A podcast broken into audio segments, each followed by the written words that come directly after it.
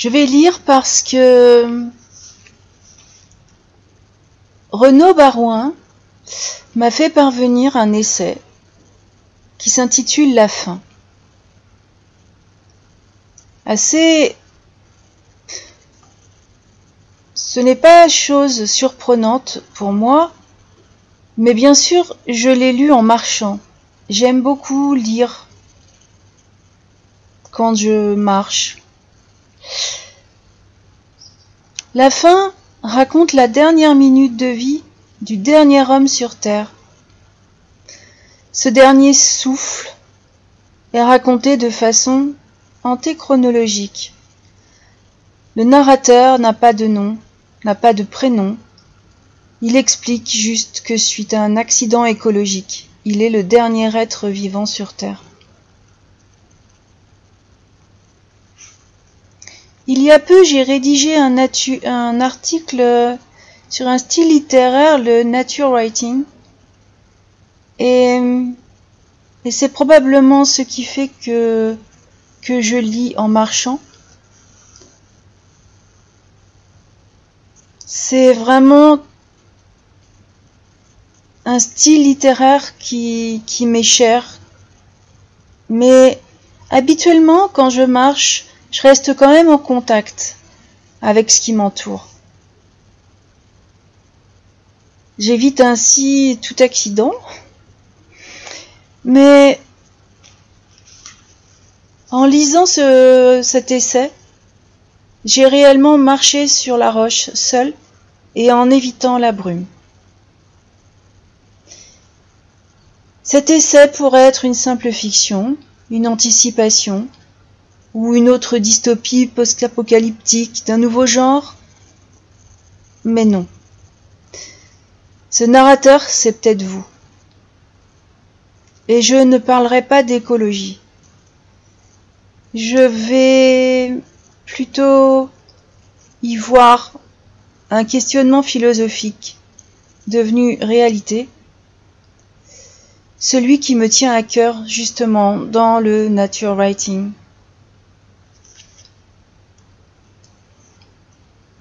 La plume est addictive. L'auteur m'a embarqué dès ses premières lignes, celle du chapitre 6, puisqu'il en est ainsi.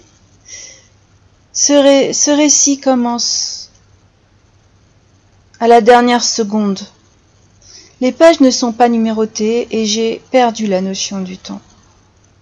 Pourtant, le rythme est rapide, il est vif, et le procédé d'inversion évite toute monotonie dans ce récit de cet homme seul. Le raisonnement est flou, mais au fil des chapitres que l'on remonte avec le passé du narrateur, tout se précise. C'est un récit où la poésie se confronte à la littérature connue. Il y a d'ailleurs de nombreuses références. Mais on oppose aussi l'affectif au mental. Tout est dans cette brume, cette brume effrayante, autant qu'attirante et mystérieuse. Nous lecteurs allons suivre ces derniers instants avec les souvenirs de ce narrateur. Il compte tout en se questionnant sur la vie, sur sa vie. Que fait-il seul dans ce lieu? Il sait qu'il va vers la fin, mais il ne comprend pas son rôle d'homme, seul, son rôle de survivant. Sa réflexion sur les paroles de son père, vous allez découvrir qu'elle lui apporte des réponses. C'est un petit roman de science-fiction au questionnement existentiel, en réponse au mythe de Sisyphe. L'absurde, l'homme absurde. Sans l'homme, l'absurde ne peut pas exister. L'absurde est contraire à la raison, au sens commun. Est aberrant, insensé.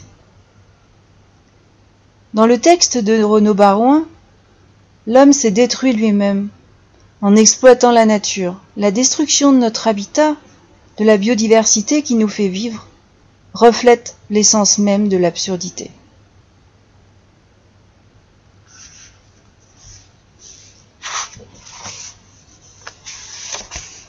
Nous commençons au chapitre 6. Ma chambre me fait souffrir. J'ai de plus en plus mal, c'est insoutenable. Je ne suis pas sûre de pouvoir m'en sortir cette fois. Pourquoi? Pourquoi tout cela? Ce n'est pas juste, je suis innocent. Je ne comprends pas ce qui m'est arrivé. Ah si, j'ai dû tomber de mon promontoire, ou plutôt de mon piédestal. J'ai glissé, enfin je crois. Ou une bête m'a attaqué. Ah non, pas ici. Il n'y a plus rien.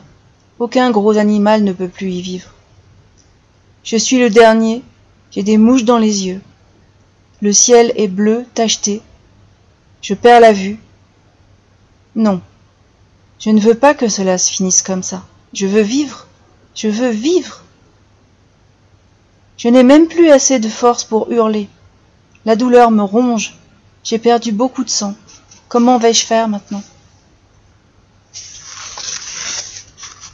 Si mon père et ma mère pouvaient être encore là, ils sauraient quoi me dire.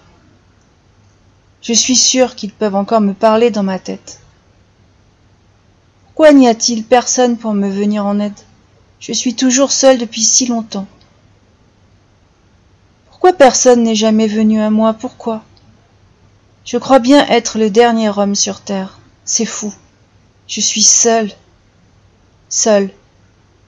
Seule. Au secours. Au secours. Rien ne peut plus sortir de ma gorge maintenant. Je ne sais même plus parler correctement depuis longtemps. De toutes les façons, je me souviens des dialogues avec mon père et ma mère. Ils m'expliquaient le monde d'avant. J'ai encore des souvenirs de l'école, de cette époque merveilleuse où le monde avait de l'avenir, où les humains avaient encore de l'espoir, et celui-ci les faisait vivre. Aujourd'hui, c'est la fin qui prend fin, et l'espoir avec. Le contraire serait le bienvenu, mais c'est trop tard. Ainsi débute cet essai de seulement 66 pages, mais 66 pages d'une profondeur incroyable. J'espère que ces quelques pages orienteront les lecteurs vers une réflexion sensée sur leurs priorités. La fin est une lecture simple à faire circuler de toute urgence. Très loin des grandes théories scientifiques ou capitalistes, ce texte s'adresse à vous. Oui, vous. Parce que toute forme de changement, l'idée même de s'éloigner de l'absurde, commence par ce que vous êtes, par vos choix, vos actes. La reconnaissance complète de l'absurde, la révolte, la liberté et la passion. Alors finalement, n'attendez pas de vos politiques qu'ils lâchent leur confort. Ne regardez pas la piscine de votre voisin et encore moins sa voiture électrique. Suivez votre intuition. Elle est le plus souvent une réponse raisonnable à vos difficultés. Et puis, souhaitez-vous raisonnablement vous suicider?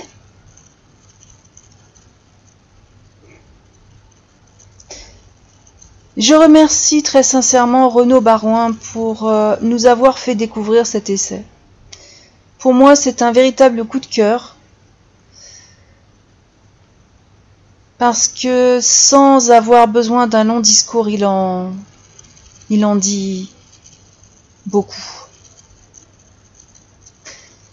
Je remercie aussi euh, l'association Les Crins du Barde qui m'a permis de chroniquer ma lecture en suivant mon cœur et mon intuition.